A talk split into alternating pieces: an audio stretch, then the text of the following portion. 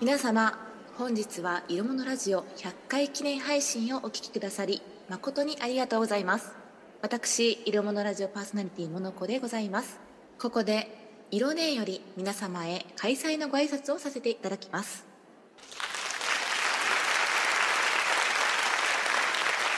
ただいまご紹介に預かりました色ねえと申します。甚だ僭越ではございますがご指名を頂戴しましたので挨拶をさせていただきます。モノコとはオンライン上で出会うことになり、意気投合し流行りの音声配信をやってみないかと私から声を始めて、本日で無事100回目をこうして迎えることができて非常に感無量です。皆様本当にありがとうございます。皆様盛大な拍手をお願いいたします。色物ラジオ100回記念おめでとうございます。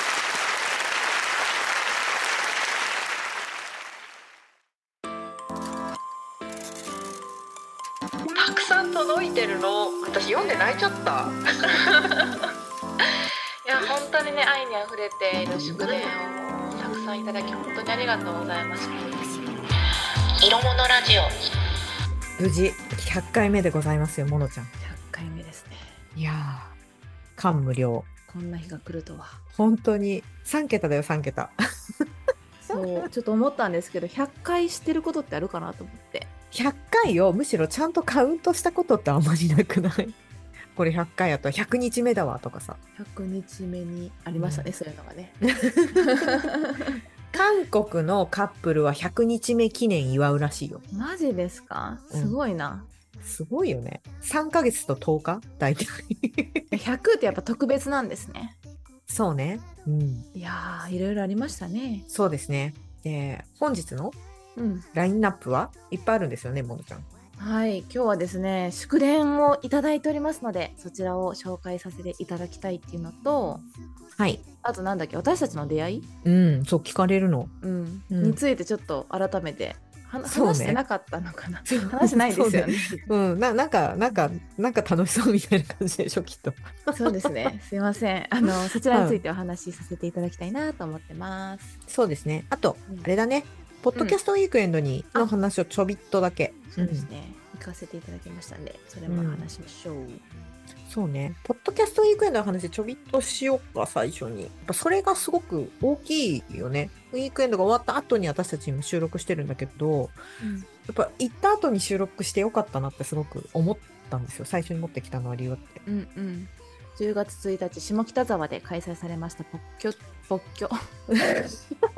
トウィークエンドですね、うん、私2回目参加してきてとっても楽しかった。おー、どうでしたか？参加してすごい人いましたよね。あと暑かったしあ、そう暑かったんですよ。私もですね、実は遠征してまして、東京に。そうそうそうそう、うん、もう秋服しか持ってきてなくてね、めっちゃ汗かいたね、はい、めっちゃ汗かきましたそういろんな方にご挨拶させてもらったり、まあ、リスナーの方ともねお会いすることができたりとかして、はい、でののちゃんの方は夜の方もね参加されてたんでしょ？はい、はい、うん、そうなんです。ポッドキャスターさんといろいろお話をさせてもらって、もう一ファンなので結構そうだよね、ただのファンっていうこともあるよねそうすいません全然喋れなくて、うん、はい、なのでこのポッドキャストウィークエンドでポッドキャスターさんたちと会ってどうだった話はまた別日に、なんかね話したいことてんこ盛りになっちゃったから、それ別日にしようかなと思ってます、はい、なんとね我々ねゴリチラさんたちと女子会もしちゃったしね。そうなのよね。そうなのよね。そう、それもねちょっとね、うん、話したいねもうね思い出すだけでね笑けてくるぐらい面白かったんで、それはまた別で、はい、やろうかなと思ってます。ゴリチラのお二人もありがとうございます。皆さんありがとうございました。はい、じゃあ早速いきましょう。祝電もうね、うん、たくさん届いてるの私読んで泣いちゃった、いや本当にね、愛にあふれている祝電をたくさんいただき、うん、本当にありがとうございます。ちょっと一部になるんですけどもご紹介させていただきたいなと思っています、うん、そうですね、はい、やってきてよかったなって思った。ポッドキャストウィークエンド出ても思ったし、今回祝電いただいても、うん、こんなに弱小ラジオではございますがやっぱやってきてよかったって思ったね。そうでしかもさ、私たちね結構こう、尖ってるというか、怖いじゃないですか。自分で言うのもなんですけど、多分怖い。怖いのかな。怖いんだろうね。うん、ちょっと言い過ぎたかなとか、あ、ちょっと尖りすぎてるなっていうところがあって、いろいろ思うところあったんですが、このコメントいただけると、あ、やってて本当に良かったなとか、間違ってなかったんだなって思いますね。そうですね。じゃあ早速いきましょう。で、全員をおそらくご紹介してしまうと時間があれになってしまうので、ちょっとこれ話になりそうだなっていう方はまた別日で紹介させていただきたいなと思っておりますので、ありがとうございます。では早速、一部になりますが、読ませていただきます。ラジオネーム、花のちきりさめさんです。いや、ありがとうございます。いつもイラストを使わせていただいてます。そうなんですよ。私たちのアートワークね、花のちさんのアートワークなんですけども、初めて聞いた時からいろものラジオさんのファンアートがどうしても描きたくて、学校の休み時間に裏紙にたくさんデッサンを描いていたことを今でも覚えています。いや、どうしよう、それがもう泣けるよね。泣かないで。ポッドキャスト配信を作業用に聞こうとしても、お二人の楽しげな話が聞きたくて手が止まってしまうことがほとんどでした。本当におめでとうございますといただいてます。ありがとうございます。今ね、受験生らしいので、受験頑張ってください。今度スペース行きます。頑張ってくださいね。今度スペースでお話ししたいなと思いますね。花主さん超かっこいいんだよな。ではでは次、ダウさん。私は普段女性ホルモンに振り回されていると感じていて、早く女を辞めたいと思っているのですが、いろものラジオを聞くと、ああ、わかる、その悩みはあるんだよね、や、やっぱり強い女はかっこいいな、など、まだ女でいてもいいかもと勇気づけられています。またお二人が赤裸々に語り合うような、親友とも師弟とも言えない絶妙な関係にあるのも好きで、一つの完成されたエンターテインメント、コメディとしても楽しませていただいています。これからも応援してます。本当に。女性ホルモンはね、いや本当に女はホルモンで生かされてるし、悩まされるよね。そうですよね。でもなんか女でいることにね、誇りを持っていただきたいですしね、一緒に頑張っていこう。そうそうそう、この肉体をいただいてるっていうことをできる限り楽しんで いきたいなというのは前提としてあるので、今度女性ホルモンの話もしますね。また。そうですね。そうそう、しましょうしましょう。いっぱいあるし、でも聞いていただいて元気になっていただけるんだったら本当嬉しいです。はい。ありがとうございます。ありがとうございます。はい。ではお次、ゴリチラのおまっちゃんです。おまっちゃん。可愛かった。おまっちゃん可愛かった。はい。では。実はデビュー日が3週間違いのガチ同期ポッドキャスターのいろものラジオさんが100回を迎えられたということで、自分たちのことのように嬉しいです。お二人のお声とっても落ち着くので、私はいつも寝る前にベッドの上で拝聴しています。これからも仲良くしてください。とのことです。いやー、ほんとね、ゴリチラのお二人については別で喋りたいと思うんですけど、本当にゴリチラまんまだったね。本当に普段からあんな感じだったね。そう、2人とも超可愛いね。私たちも仲良くしてください。よろしくお願いします。よろしくお願いします。はい。ではお次、マリタイムさんです。100回おめでとうございます。ふとしたきっかけで番組でお話できてとても楽しかったです。その節は大変ご迷惑をおかけしました。クレームのお手紙は来なかったかとても心配です。はいです、大丈夫です。これからも素敵なお二人の踏み込んだドキッとするスリリングな恋愛話のいろものラジオを200回300回と聞かせ続けてくださいとのことです。いや、楽しかったよね。楽しかったですね。楽しかった。あれじゃお見合いやん。そうです、お見合い会ですね。小鉄さんとお見合い会をしてるのがあって、そちらにマーさんがオブザーバーとして参加してくれました。いや本当にマーさんも素敵ですからね。そうなの、包み込むような雰囲気。あ、そうなの。とても素敵でした。ね、またお二人ともお話ししたいな。最近はツイッター上でよく絡ませてもらってます。これからもよろしくお願いいたします。よろしくお願いします。はい、では次、カカさん。個人的に好きな回はシャープ26、27のデート準備を本気で考える回です。あれね、好きな人とのデート前の血栓感とドキドキ感を疑似体験しているようで、聞いているだけでワクワクしたのを覚えています。100回おめでとうございました。とのこと。ありがとうございます。カカさんもお会いしましたね。カカさんって感じだった。いや本当に本当にカカさんだったそう、また別でポッドキャストウィークエンドの話はさせてもらうんですけど、いつもありがとうございます、はい、ツイッターでも絡んでいただいてるし、 あれですね、私たちが本命とデートするんだったら前日有給取るって言ってる話でしょ。はい、美容院行ってってやつですね。いいな、ちょっと同じテーマでもう一回やってもちょっと変わってるかもしれない。コロナが明けてまた変わってきたタイミングだから、どうするデート事情っていうのはやってみたいね。はい、ありがとうございます。いつもありがとうございました。はい。じゃあ次、シカゴコフィさんですね。うん。はい。恋愛からはあまりにも遠い世界に生きる私ですが、なぜかほぼ欠かさず色物ラジオを拝聴しております。うん、そんなこともあったなとか、そうは言っても先は分かんないよねなど、一人静かに突っ込みつつも楽しく聞き続けられているのは、お二人の赤裸々な恋愛トークが素直な感情で語られていて、 SNS に蔓延する嫌味や卑屈さが全然ないからなんだろうと思います。本当、うん、痛快そのものです。ほなまたですね。ありがとうございます。スタイル抜群のそうイケメンですよねそうなんですよ別でね、もうちょっと付け足しのお便りをいただいてるので、うん、はい、これはまた別撮りさせてくださいっていう、はい、テーマでね取り上げさせてください。そう、これはテーマになるなと思ったので扱わせていただきます。はい、これからもよろしくお願いいたします、はい、よろしくお願いします、うん、はい、いや、そうね、ああいう嫌味さはあんまり言わないようにしてるよねでもなんかそうですね、素直な感じは本当素直だと思います。ちょっと言い過ぎ、いや本当に言い過ぎすることも多いんですよね。まあでもそこを褒めてくれてるの嬉しいな。なんかこのままでいきますね。うん、うん、ありがとうございます、うん、ありがとうございました。じゃあお次、ああいえばこういうのさわらぎさんです。あら、さわらぎさん、ご無沙汰で、ご無沙汰でもないやツイッターではよく絡んでますって、うん、はい、この度は100回という節目を迎えられましたことを心よりお祝いいたします。この100回の中に私が関われたことが非常に光栄であり喜ばしく思います、うん、これからも応援しておりますので、ぜひ無理のないように続けてくれれば親族一同願っております。 ありがとうございます。親族になった親族になった会ったことあるんでしょ。あ、お会いしましたよね。沢木さん、全身ミッキーだったよ。全身、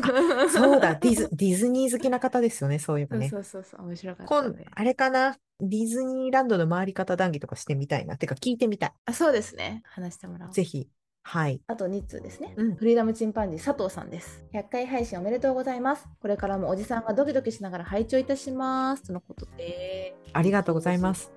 そうイケボなんですよね。イケボ、超イケボ、うん、超イケボだなと思って聞いてます、ね、ポッドキャスターさんからもたくさん来るから嬉しいな。いや本当に、また聞いてください。はい、じゃあ最後、眠らないうさぎさんから、うん、うさぎさん、うさぎさん、いつもありがとうございます。結構たくさんくださってて、ちょっと一部切り取りますね、うん、女性の気持ちをかなりバシッと的確に、そして論理的に説明してくださる色姉さん、うん、一方でやっぱり論理一辺倒ではわからない揺れ動きだったり、もやっとした感じだったりを番組を通して伝えてくださるモノコさん、お二人の個性が相乗効果により掛け算で聞いてくるような、そんな素晴らしい番組だなと思っています。これからも配信を楽しみにしています。ありがとうございます。色目がね、泣くんですよ、ね、すごい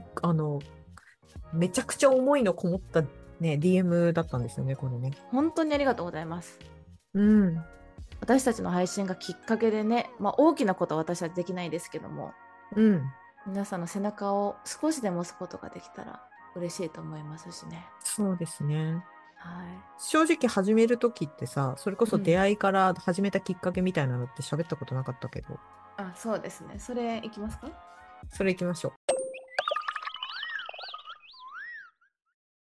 お二人の関係性、そうお二人の関係性ね、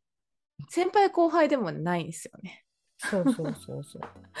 まあ、あるきっかけでオンライン上で出会うことになりまして、うん、でそこでね、いろいろお話をしてる中で、私がこんな性格で、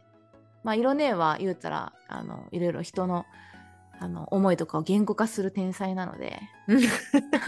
そんなことないけど、うん、好きですけどね。はい、はい、なんかそういうのをこう普通に喋っている中で、あ、これは面白いんじゃないのみたいな感じで色ねえから声をかけてくださいました。女の子同士のポッドキャストを、まあ、たくさんあるんだけど、女子の会話ってそのグループとかによっても全然違うじゃない。普通にリアルでも、うん、会社の中でもやってること違うし、でモノちゃんと話をしていて、まあ、恋愛のぐだり話をメインに話そうと一応2人では決めたんだけれど、その前に普通にそのプライベート収録とかしない時にモノちゃんと喋ってる時に転がり方とそのなんだろう、着地の仕方がネガティブにならないなと思ったのがすごくそうね、確かにね、結構入り口はネガティブなのにね。そうそうそう、卑屈になったりするじゃん。もう私なんかダメだみたいな、もうダメだみたいな、この世にいい男いないみたいにさなったりとか、うんうん、あとすごく愚痴になっちゃったりとかもうしないで話せるなと思ったのがやっぱすごい大きいかなって。あー、なるほど、うん、いくらでも愚痴になるじゃん、だってそうねこんなことってさ、ね、結構愚痴は言いますよ、言いますけど、あ、そうそうそう、でもなんか愚痴と悩みって多分違うなと思ってて、いくらでも愚痴にできるじゃんし、もう八つ当たりもできるんだけれど、やっぱそれがなんかこうちゃんと悩みになって、ある程度悩みになったらある程度着地は見えるかなと思うから、そこまであとはそういう風に持っていけるかっていうのはすごい大事だから、うん、なんだ、愚痴りたい人ってさ、もうなんかその、うん、愚痴ってるのが好きじゃん、ネチネチネチネチネチネチみたいな、うんうんうん、そこから抜け出そうとしないで、もうそれが好きなんだよね、その愚痴ってる自分、なんか悪口言ってる、悪口言い合ってる関係が好きみたいな。逆にその悪口を言わなくなっちゃったらこの関係ごと切れちゃうみたいなこととかもあったりしない、うん、あ、そこで言うとそうかもしれない。私が結構アウトプットはしようとは思ってるかも。悩みを、まあ、色ねえに言って、うんうんうん、でそっから答えを何かしら探さなっていう意識は結構あるかもしれないですね。多分そういう風にならないでネガティブに終わっちゃう子もいるからさ、会話にしてて、うん、そうならないんだったら配信しても聞いてる人がさどう思うかってやっぱ考えるじゃん、配信するって。そうですね、うん、で全く散ってるよこのラジオみたいにさなっても嫌じゃないって。確かにね、そう、教養番組だからね、これ恋愛教養番組だから、そう、キリキ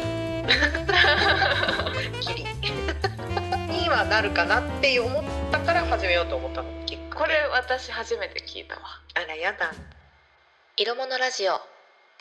で、うん、でもそれは多分大きいと思う。いろんな人のさ、なんだっけ、ポッドキャスターさんたちの話を聞いても、やっぱりこうなんかちょっと聞いてて明るくなる番組の方が、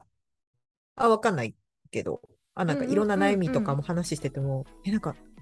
暗くなっちゃったみたいなのよりなんかあ、そっかとか、あとはなんかその癒し系とかこう聞いてて淡々と、ね、そうですね、うん、そうですねみたいなのがやっぱり人気もあると思うし、自分も好んで聞くから。そうなんだ、嬉しいな、うん、私はなんか何も考えずに喋ってるだけなんですけどね、うん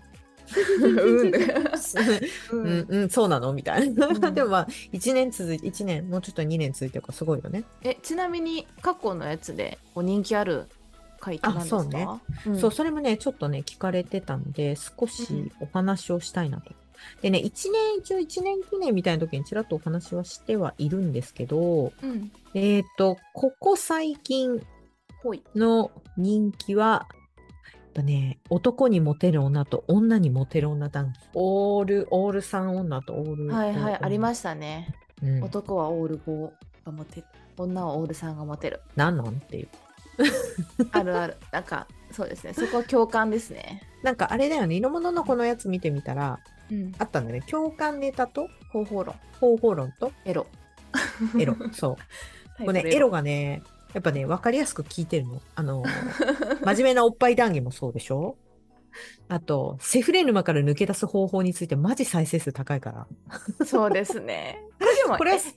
どっちなんだろうね、エロなのか共感なのか、まあでも方法でもない。まあそうね。あ、全部網羅してるのか。じゃあ。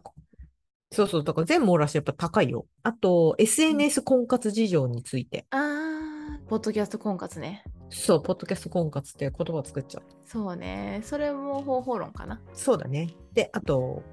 男女の間に友情ありかなしか、これは共感だね。でもなんか共感の部分は不変ですもんね、うん、ずっとそう変わらないし、変わらない普遍的なネタでやっぱり悩んでるところを、うん、ああそうっていう人たちが多いのかなっていう感じがする。そうですね。あとモテ談義、これはなんか共感かなっていう。恋愛の話私たち、テーマとしてあげてますけど、うんうんうん、恋愛テーマだけども結構その人間の潜在的な思いとか、うん、こう潜在的なものとかを意識して話してる感じがするので、ちょっとエロはねたまにね、はい、うん、高校生とかは気をつけていただきたいですけどあと匂わせ女子とかマウンティングにもやるとか、うんうんうん、この辺もすごく再生数が高くて、うんうん、この辺やっぱ共感する人たち多いんじゃないかなって思ってテーマとして選んでたのもあるかな。共感がテーマなんだけど結構私たちの意見としてお話ししてるじゃないですか、うんうんうんうん、そこに対して皆さんどう思ってるのかなと思ってて。そうね、最近になってちょっとね、ツイッターでコメントいただいたりするようになったから、共感されるようなテーマなんだけども私たちなりのこの、答えというか、うんうん、思いを話してるから、うん、なんかやっぱり違うんじゃないかみたいな意見も多分あると思うんですよね。うんうんうん、そう全然いいと思う、うん、それで そこもなんか全然遠慮せずに皆さんつぶやいていただいてもういいので、うん、DM でもなんか全てを受け入れますよ。 あとあれですね、男女のホラー会。男女のホラー会はね、もうこれはネタ毎年ね、毎年やるやつ、毎年ネタ集めてますので、うん、そうですね、男女のホラー好きですので別にホラー会じゃなくてもお話しくれればと思ってます。そうあれだけちょっと異色ですもんね、編集とかも。そうそうそうそうそうそう、あれだけね、なんかねキャラとか入ってるからねそうそうそうそうそうそう編集楽しいんだけどね、実はね。だからあれね、これからそういうネタものをやってみたいよね。そうなんですよ、私結構ねネタものやりたいんです。うん、うん、コント系やりたい。あれでしょ、ゴリチラさんみたいなやつでしょ、うん、そうめっちゃ羨ましいなと思いながら見て、聞いてます。脚本考えたりとか、はい、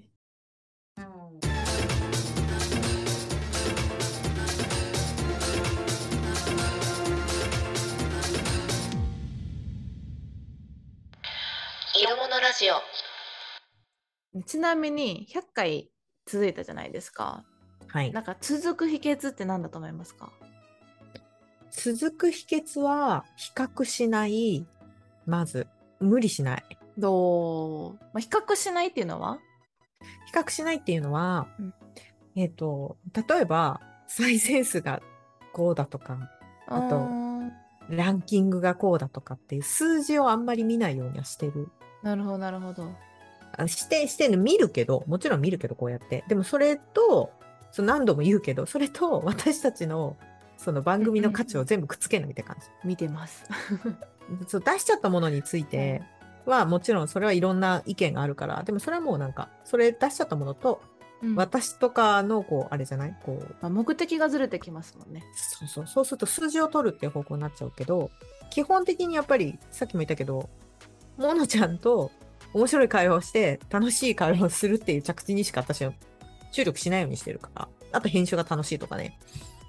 うんうんうん、でそのおまけで、今配信者さんと交流できたりとか、うんうん、こうやってコメントするっていうからもうハッピーしかないよね。そうですね、なんか結果ランキングが出てきたりとかね、数字が、私結構その数字を追うっていうのは好きなので、うん、見ちゃうっちゃ見ちゃうんですけど、うん、なんか色ねがこういう感じなので、私はもう上がりましたよみたいなランキング上がりましたよっていうのを報告する。そうバランス取れてるかなと思います、うん、ね。あと無理しないかな。モノちゃんどう？100回続けてみて、うん、そうだね、誘われたらやるなんていうのノリがね、うん、私そうですね、苦だと思った。でも無理な時は無理って言ってます。今日は無理ですとか、うん、収録の時もね、うん、結構そこを言わせてもらってるから、無理しないかな。そうね、収録はするし落とさないようにはしてるけど、あんまり無理はしないかな。眠いので早めに撮りますねそうそうそうそうとかそういうのはじゃないだってだ目的やっぱずれちゃうとね。そうです。なんか義務とは思ってないところがあれかな。なんか結構私はなんか2人でやるってなったらさ、私が辞めるってなったらこのいろんなラジオが終わるじゃないですか。うん、でそこに対して、まあ、これまでもなんかいろいろ続けてきましたけど、誰かとやるってそこに責任が生じると思ってたんですよね、自分自身。はいはいはい。うんうんうん、でもなんかいろんなラジオについてはあんまりなんかそこ考えてなくて、うん、なんとなく私がちょっとしんどいんでやめますって言ったら、多分いろねえはね、そうなんだ、じゃあやめようかってなんかなりそうなんですよ。うんうんうんうん。だからそこ全然だからプレッシャーに感じない。いつでもやめれるっちゃやめれると思っていて、うんうんうん、だから全然プレッシャーに感じてないから続けられてるのかもしれない。そうね。やめるまでのこう後処理はするけどね。そうそう。複数で配信されてる方とかって結構、ね、うん、なんか方向性の違いとかいろいろあると思うんですけど、うん、責任を感じることも大事だけど、そこを私はあんまり感じずに緩くさせてもらってるなと思ってます。今のところそっか、まあ、それは良かった。それはよかった。これも初めて言うね。創作するっていうのは面白いなって今思ってはいるから。うんうん、そうですね。音声をするっていう上でも、例えば今度その、うん、音声ドラマみたいなやってみたいってものちゃんが言ってるけど、なんかそういうのやってみるとか、うん、なんかチャレンジの幅がちっちゃいけどできるっていうのは面白いよね。いや、続けるってすごいことだなってでも思ってますよ。ね、続けられるって一番大きいからね、うん、なんかやっぱりさ、私好きな YouTuber さんたちいるの。私ゲーム配信好きだから、私の好きなゲーム配信者の人って、はいはい、10年やってるよね、やっぱり。そうなんだ、すごいね。そうそうそう、うん、それはすごいなと思った。もちろんさ、そのなんだっけ、例えばヒカキンさんとかモノちゃんが見てるそのホストの人たちとかもその何万人って登録し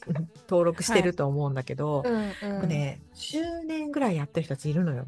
もうね、YouTube がある前からニコ動とかでやってたりとか、その前からやってたりとかしてて、うん、それでもやってるってすげえなって思って見てる。すごいですよね、うん、絶対淡々とやってますよね。もう淡々とやってる。だからその人たちを見てる、私。その続けてる人たちを見てると本当に無理してない。で、例えば週に1回ここで生配信があって、であとは自分のペースでそれこそゲームやって、うん、好きなゲームやって適当に自分のタイミングで配信してるみたいな。だけど定期で出すみたいな、あのスタンスを見てるかな。無理してないね、あの人たち。なのでこれからもゆるゆるやります。時代っていうか、なんだっけ、どんどん変わるからさいろんな事情が、まあ、今コロナもちょうど終わってくから、うん、また変わるよね。自分自身も変わりますしね。そうそうそうそうそう。音声配信もやっぱコロナから流行ったけれど、うん、コロナが今度収束していて、前とはまた違った形だけど外に出れるようになった時にこれがどうなっていくかとかまた変わっていくしね。その辺は読みながら、うん、で次からはもうちょっとコラボしたいよね。あ、そうだ、100回、そうそう、あとグッズもね。そうだよ。いよいよさ、うちらグッズ作りたいとか言い始めちゃってるからやばいよね。ほら、やりたいことまた増えてる。だから多分続けられるんだと思うよ。あ、これちょっとやってみたいなとかさ。うんうんうん。うん、で、何作りたいんだっけ？塩。これやばくないですか？塩です。お清めのね。うん。うん、私がちゃんと作ってきますんで、塩作り体験、うん、塩作り体験って何？ちょっとそれまた聞きたいんだけど塩作り体験できるらしいんで、そこで塩作って、うん、で私がちゃんと、まあ、京都の、まあ、恋愛系の神社全部巡って、うん、願掛けして。やばいじゃん、うん、やばいね。で、あれ、次のポッドキャストウィークエンド出す。そうですね。ひっそり街歩いて塩持ってるんでみたいな。声かけてくれたら塩配ります。そう、塩どうぞっつって、はい、そうだね、ちょっとやってみよう。それ惜しいっていう人いるか分かんないけど、うん、あ、でもあれらしい、ここだけの話、うんうん、これもらった瞬間、うん、彼氏とか彼女とかがすぐできたらしいです、うん、だそういうことが起こるらしいよって何人か聞いてるからね、うん、あ、ちょっと配信されてるこんなんでええかな、100回目記念。そうですね、はい、うん、今後とも皆様どうぞよろしくお願いいたします。色物ラジオは毎週金曜日今後とも配信させていただきます。これからもお便りなど感想などですね、ハッシュタグ色物ラジオでつぶやいていただけるとこちらとても喜びますのでお待ちしております。はい、 DM 等もお待ちしておりますので、はい、また来週お会いしましょう。さよなら、はい、さよなら。